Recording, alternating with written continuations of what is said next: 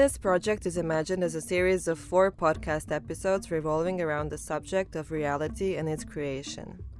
It reflects on different realities that could exist in the future, our potential to have an impact on it, the virtual and the real, the magical and the scientific or pseudoscientific.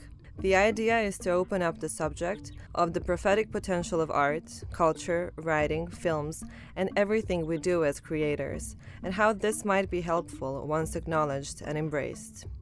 The series aims to explore the position of seeing contemporary art, not only as a reflection on the state of the world and its perception, but also as something that is able to predict the future. Of course, how literally we or you take this statement is up for discussion. Hello, this is another episode of Projects Are Prophecies, Prophecies Are Projects, which is dedicated to inventing, anticipating, and imagining the future. Our focus is on art and creation and how art can contribute in this process. Um, my name is Natalia Paunic, and today I'm talking to the uh, Danish artist Stine uh, Deja.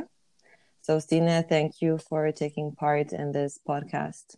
Stine's practice explores the sticky in between of real and virtual worlds with a striking arsenal of media that includes 3D animation, immersive installation, moving image, and digital surrogates. In her simulated spaces, uncanny avatars hinge between what's strange and familiar, seducing us with not quite real products informed equally by the artist's simultaneous fascination and revulsion with our hyper commercialized contemporary culture. This is something that I found on your website, Stine. So I hope this is um, the biography that you normally use. Yeah, that's great. Thank you for the introduction. yeah, and thanks for the invitation for the podcast as well. It's um, it's a really exciting topic. Mm-hmm.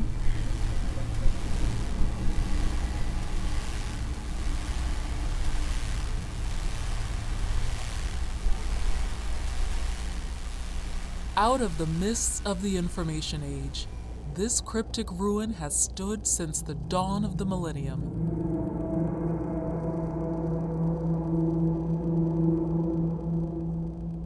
This angular structure, often referred to as a body temple, is located on the bend of the Thames and has been there for thousands of years. It is massive, distinct, and very mysterious. Atop a mound of earth stands a dilapidated concrete structure with a maze of corridors leading to a central chamber, where historians believe rows of machines would have been placed. Long thought to be just a tomb, in the late 3070s, archaeologists uncovered an amazing secret that shed new light on this ancient structure. Some theorize that humans could access sites like these 24 hours a day, 7 days a week, to prostrate and exercise under luminescent light, often to heavy, dramatic music. The building is an impressive feat of engineering, considering its information age builders possessed only rudimentary technologies. It is particularly significant because it's been proven without doubt that this building was very deliberately positioned to allow visitors to gather from a wide surrounding area via petrol fueled vehicles. The facade is constructed from gray concrete now restored by archaeologists who believe it was composed of sand dredged from rivers in the United States. The enormous quantities of concrete used for the construction was typical of the time. The builders probably moved the concrete blocks into position by rolling them on logs. Archaeologists believe it took decades to construct this temple, and since life expectancy was short, only about 76 years, the project likely was handed down from one generation to the next.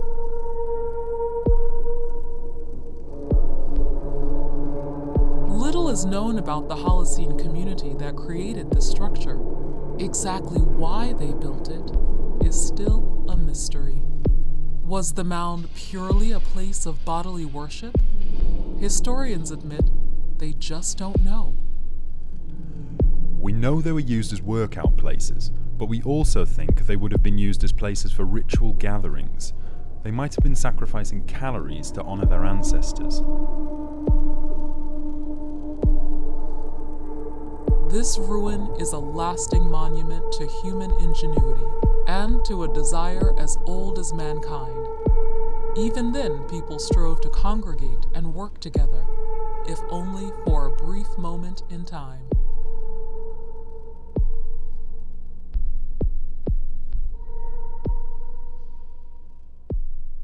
So we've heard uh, the Cryptic Ruins intro. So I'd like to ask you about the work. The video is clearly simulating a History Channel style TV show or documentary about archaeological findings. And the catch, sort of, is that it's being written from a future perspective. And it, kind of reflects on the present day or um, information age, as it said in the video. What was it about the gym that you thought was pertinent enough so as to become a central motive uh, for the work? The video was a um, commission that I did for Somerset House back in 2019. And it was part of this concept called hyperfunctional and ultra healthy, where you had to explore concepts of wellness. And that's kind of why I was zooming in on the fitness center. Mm-hmm. And as you were saying, um, I was really inspired by these old uh, National Geographic videos that I would find on YouTube, for example. And I was really drawn to this whole, like the tone of voice and the kind of slow panning of the camera and all of this information that you would have about a kind of distant past. Like sometimes you would wonder how did they get this information, and it almost sounds like fiction somehow. Mm-hmm. I started wondering what a kind of National Geographic video of the future would look like instead of it being like an ancient tomb. They were exploring something a bit more contemporary to us. And this is kind of where the fitness center came into the picture because I wanted to investigate our kind of individualistic obsession we have with um, our bodies in the Western world. Mm-hmm. What you're actually seeing in this video that you just heard the audio of is a kind of mysterious excavation site in the former center of London. And the camera pans over different objects that are lying in these ruins, such as a old clock, sando, fitness bags, and machines. Mm-hmm. And there's also at some point you see a um, a piece of chewing gum, which is the kind of reference to a Neolithic chewing gum that was discovered at the point that I was doing the video. I don't know if you remember this news story, but it was um, they found this piece of chewing gum and that revealed that it was chewed by a Danish girl with blue blue eyes. And yeah, and I guess like we seeing this video will easily recognize that it's a gym, but the narrator in the the video is kind of unsure of the goal of what this facility really is, and she's kind of questioning if it's a religious site or what kind of rituals they were practicing. Mm-hmm. So yeah, it's just a lot of speculations from a future point of view, mm-hmm. kind of reversed history somehow. So so is is yeah. the the site in question is it based in a real place the the gym? Well, I was just kind of imagining it being like a building near the Thames mm-hmm. in London where people would go to exercise before.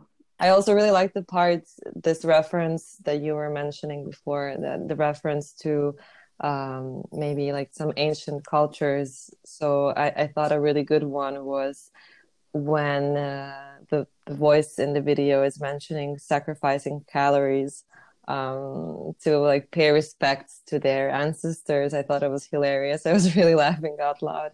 Yeah, I was just trying to to imagine like if you wash away all the information that we have about these spaces what would you see? How would this have any purpose? And then i guess like you you do wonder why do they spend so much time doing like cycling nowhere for example or running nowhere? Like what is the point? Yeah, yeah. exactly. Are you sacrificing your calories? Yeah. Yeah i i think in a way i mean it, it really makes sense because whenever i think about the gym um, and I don't mean to offend anyone, but basically, I always feel like all of this energy could be put somewhere else, I guess. So, yeah, I, I totally know what you mean when you say that it could be confusing to um, a future species coming to Earth and, I don't know, observing the past. but also, I wanted to add, just like you said, that I don't have anything against gyms at all. I used to go to the gym myself as well, and I do recognize that it's really nice to be able to to move your body and just for me I, I go running a lot for example and it's kind of a meditation for me so in a way the gym is maybe also like a modern way of meditating or clearing your mm-hmm. mind yeah I I, I yeah. feel like this is kind of a recurring theme a theme in your work as well this um, let's say connection between the mind and the body and how um, they can have you know they they obviously um, have a relationship but then i feel like you're exploring this relationship and then when you said that going to the gym is meditative in a sense i uh, i immediately thought of the the other video the the 4k zen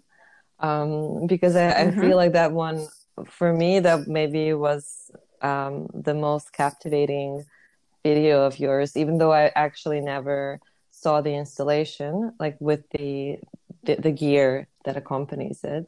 Um, mm-hmm. But I, I I feel like and you know when I was watching it, I I felt so relaxed and I felt really like I was really in the zone, and I kind of felt you know I knew that what what I was watching is an art piece, so I always you know have this critical um, standpoint but on the other hand i'm really really enjoying it. So um, yeah i was just wondering i mean th- there's so many things that uh, miranda the introduction person um, says yeah? And yeah. then uh, you know like things like liberation from our mind hi i'm miranda. Welcome to 4k zen are you feeling the anxiety of modern life and working too many hours? Do you have trouble sleeping at night? Do you feel the stress of things that are just out of your control? If the answer to any of these questions is yes, you can now exhale and relax. I'm here to introduce you to a phenomenal new product that will enable you to recharge those overworked batteries allowing all the cares in your world to take care of themselves, and helping you to achieve inner harmony and liberation from your mind. Together with a team of experts, I've developed a product that's going to guide you into a state of deep relaxation and intense comfort. It will reduce anxiety by... Uh, my question would be was the intention for this video that it should be that enjoyable. Is it um yeah was that the like your original intention for it to be actually like this asmr style video where you almost fall asleep while watching it?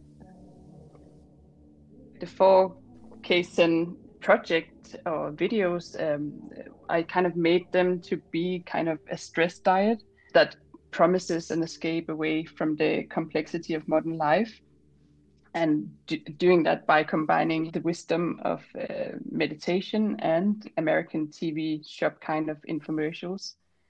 And the project is kind of stating that your ticket to relaxation and happiness is through a commercial product.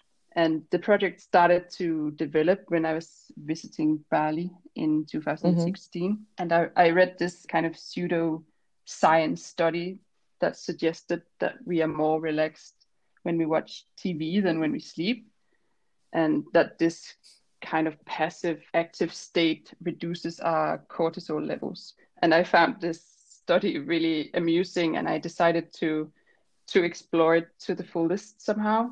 And then I wanted to create a kind of escapist route away from like all the stress that we experience in our everyday mm-hmm. life I was invited to do an installation at um, something called Roskilde Festival, which is this big and very loud festival in many ways.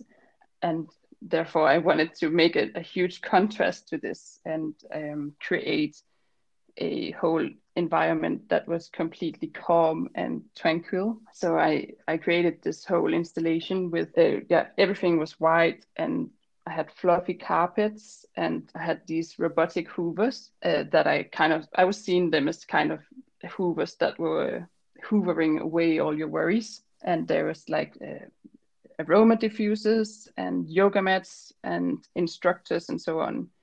And then the most important part of the piece in the installation is this 4K Zen hat, which um, I saw on TV Shop and it's basically a gigantic cap so that kind of covers your outlook into the world. So you're just there with your with your little screen and then there's this magnifying lens and then it feels a bit like you're in a you're in a little home cinema just for like your own home mm-hmm. home cinema somehow. When i was first doing this installation it was kind of like a baptism of fire almost because I was running 30 of these stations, like 30 of the yoga mats. And then I had the, all the visitors were like semi drunk and they were all extremely dirty. And then I made them watch the introduction video. And then afterwards, they were invited to put on the cap and go through part two. It was actually so relaxing that I figured out that most of the people fell asleep. So, yeah, I mean, uh, it wasn't intended for for people to necessarily feel that relaxed, but I, I was happy with the outcome as well. That people were really just uh, letting go and enjoying what yeah, I created. um, yeah. Um, yeah. I'm really, I really wish I I I'd have been there. yeah, well, I've done it in a few times as well because you know you learn from every time you you make an installation. So the next time I, I set it up in New York in mm-hmm. Chinatown at a little gallery. In that space, I only had two stations, which actually functioned a lot better because it was um, it was a lot of work helping 30 people all the time to to get the mm-hmm. experience. Mm-hmm. But I think it it worked best as just like a really small mm-hmm. installation. Mm-hmm. I think that's yeah. also really um, interesting in relation to some of your other works, like, for example, the thermal womb installation that uh, you made at the Annka Kultys Gallery. Um, I I feel mm-hmm. like that's yeah. probably the pinnacle of uh, of that line of thinking, and like this connection or disconnection between the body and the mind. So yeah. I, I remember this was actually the the last show of yours that I saw, um, right before the pandemic yeah. started actually um, yeah probably yeah. Um, that's that was one of my last travels i think yeah i mean oh. i did travel a little bit after that but it was one of the one of the last yeah. shows i i saw internationally so it really kind of stuck with me and uh, i mean aside from it re- being really captivating as a show um, so i i'm just gonna read part of the press release if you don't mind and then i'm gonna um, maybe just some ask some questions and talk to you about it a little bit. So the, yeah. the, the show was on view in february and march right? Oh yeah 28th of february to 28th of march 2020 yeah. It was open for for three weeks and then we had to close it down because of the lockdown and everything. So the show was actually standing for a long time without visitors but it mm, was that's very yeah yeah. But now it's all it's kind of appropriate it was kind of preserved um, the show itself. Yeah. Yeah. So yeah. i'm just reading from the press release. Following yeah. extensive research on cryo preservation methods cryopreservation is the process of cooling and storing cells tissues or organs at very low temperatures to maintain their ongoing viability Deja has produced Thermal Womb, her latest series of sculptures derived from that research, the first works of which are on exhibition in the show. The series present a simulacrum of how one of the largest companies operating in the cryopreservation field, the Alcor Life Extension Foundation, based in Arizona, USA, stores the bodies of people who have elected to be cryogenically preserved.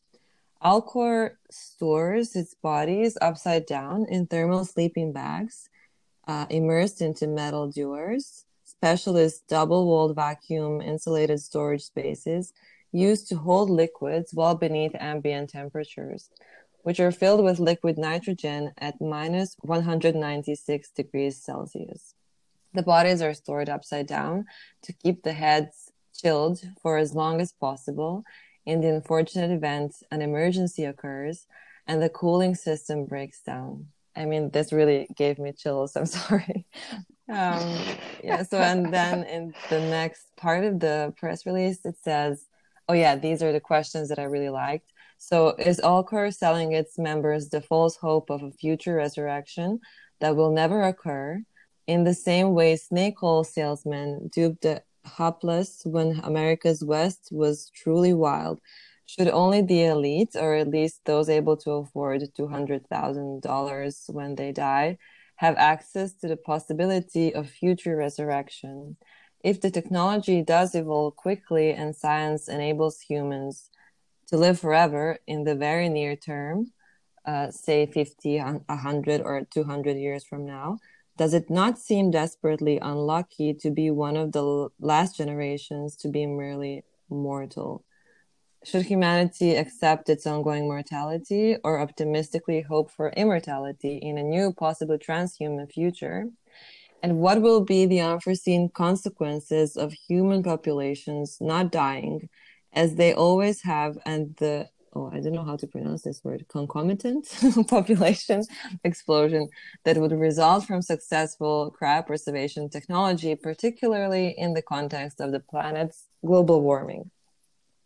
I really feel like I mean, of course, this is a quite a long text. Actually, there's four pages here, and it also mentions how some of these chambers actually store not not the entire bodies of people but actually their heads right uh, or yeah that's called um, neuropreservation mm-hmm. so that's where you store the brain but actually it's more than the brain because to remove the brain it's too risky so they mm-hmm. they take the whole head so they don't remove the brain from the head so the the whole head is cryopreserved which also poses some ethical dilemmas. For example, I read that there was a family that was really upset because the dad had decided to go through with um, neuropreservation, but then they didn't know what to do with the rest of the body. So, so the company, I don't know if it was Alcor, but just some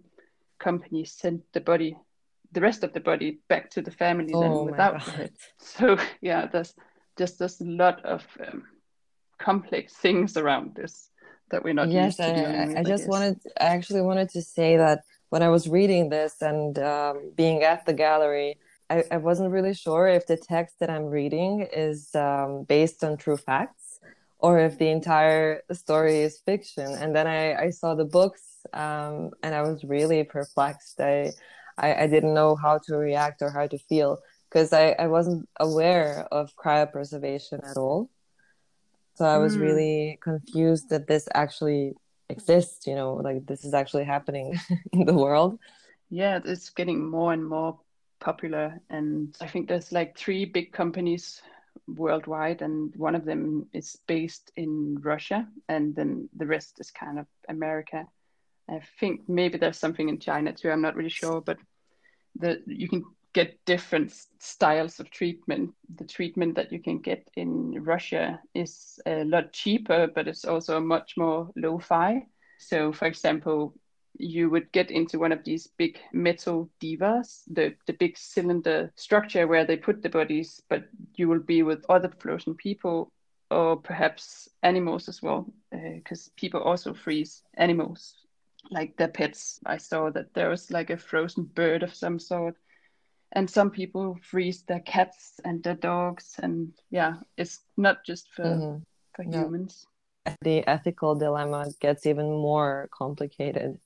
And actually in in my new show which is called code sleep i asked some more questions about this because, for example, when it comes to the beginning of life, we do freeze embryos, for example, with uh, IVF treatment and like these kind of treatments. You can get your eggs removed and frozen and then used later on.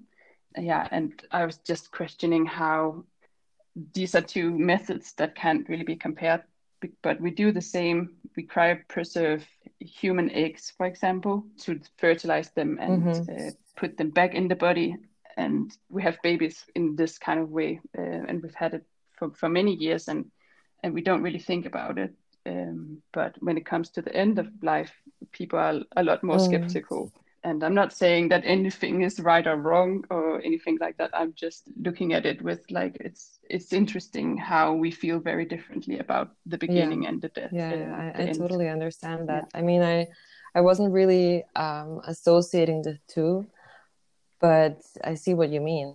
And also this uh, mm. this final question from the, the piece of text that I was reading. To me, this was this is a very important question. Actually, the so the consequences of overpopulating the planet in the context of the you know the the entire planet and not just humans but actually all other species but also humans and and our future mm. so i think this idea of immortality is so like very complex and like on so many different levels and just one of them is whether this is possible or not and whether we are the i don't know like the last unlucky uh, generation not to be immortal but also there there are those other questions that that are being brought mm. up here like the the effect on the rest of the world, basically.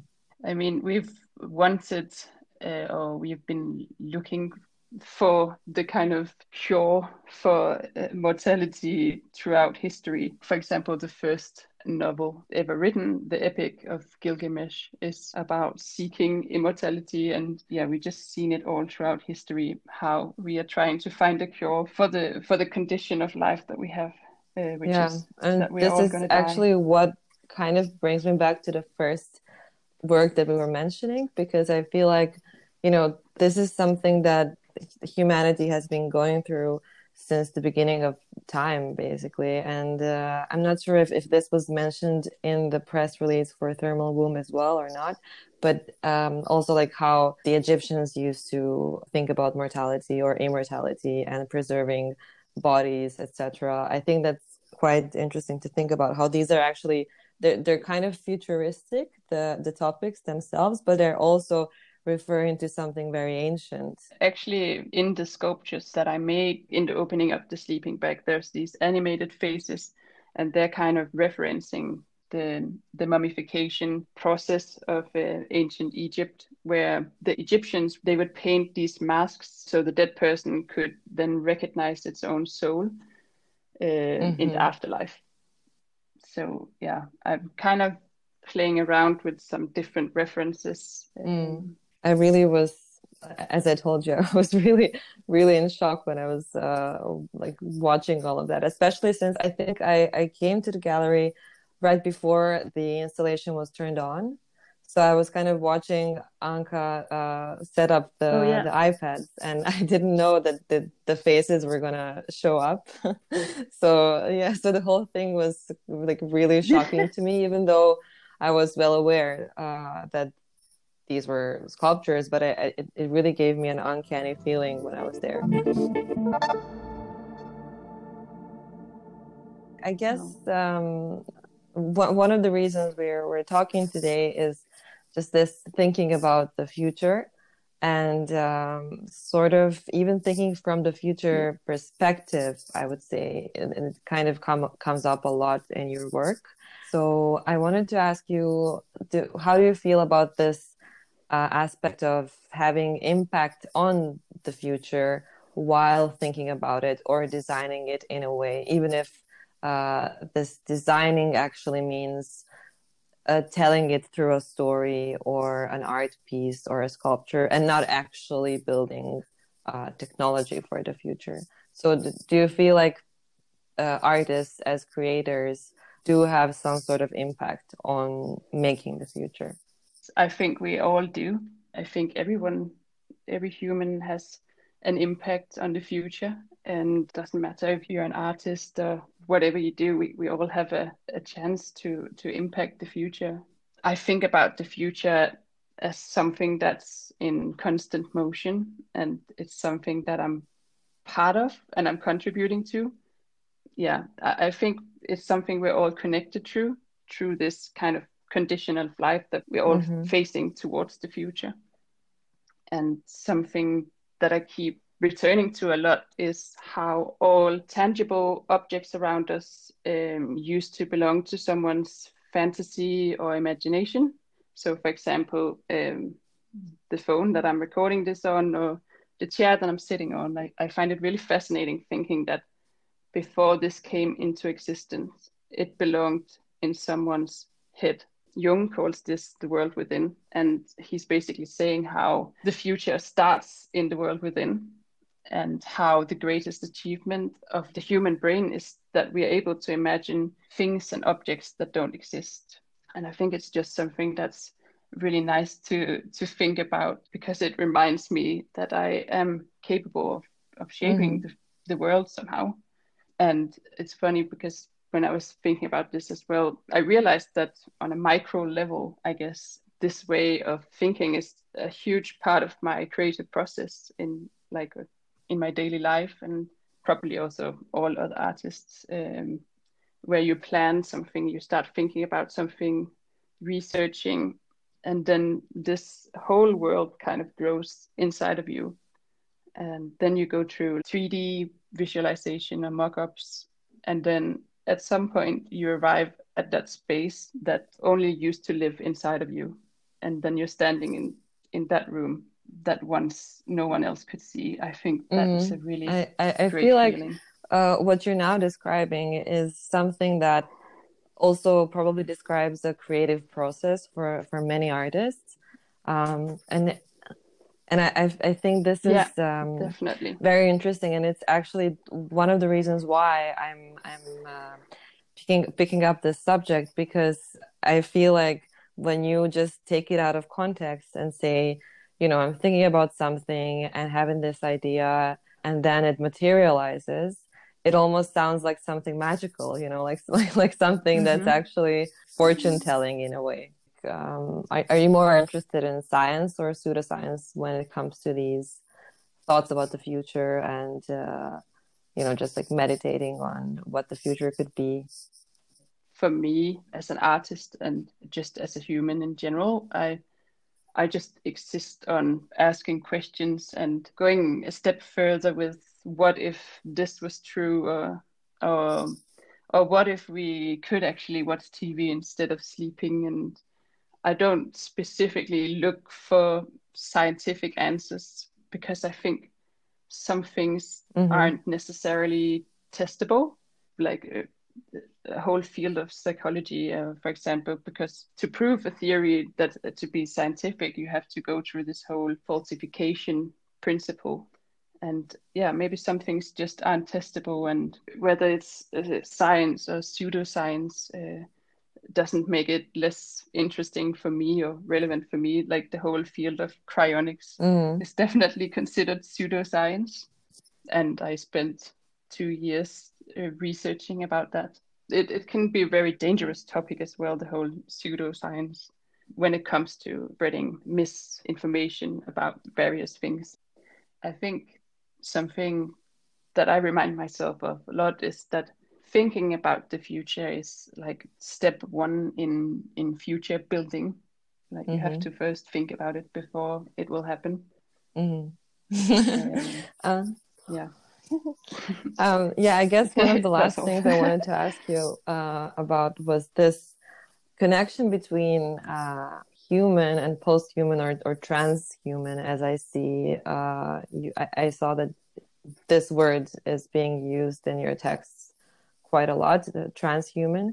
Um, so, so what do these mm. words uh, mean yeah. to you? What does it What does it mean to be human and to be transhuman?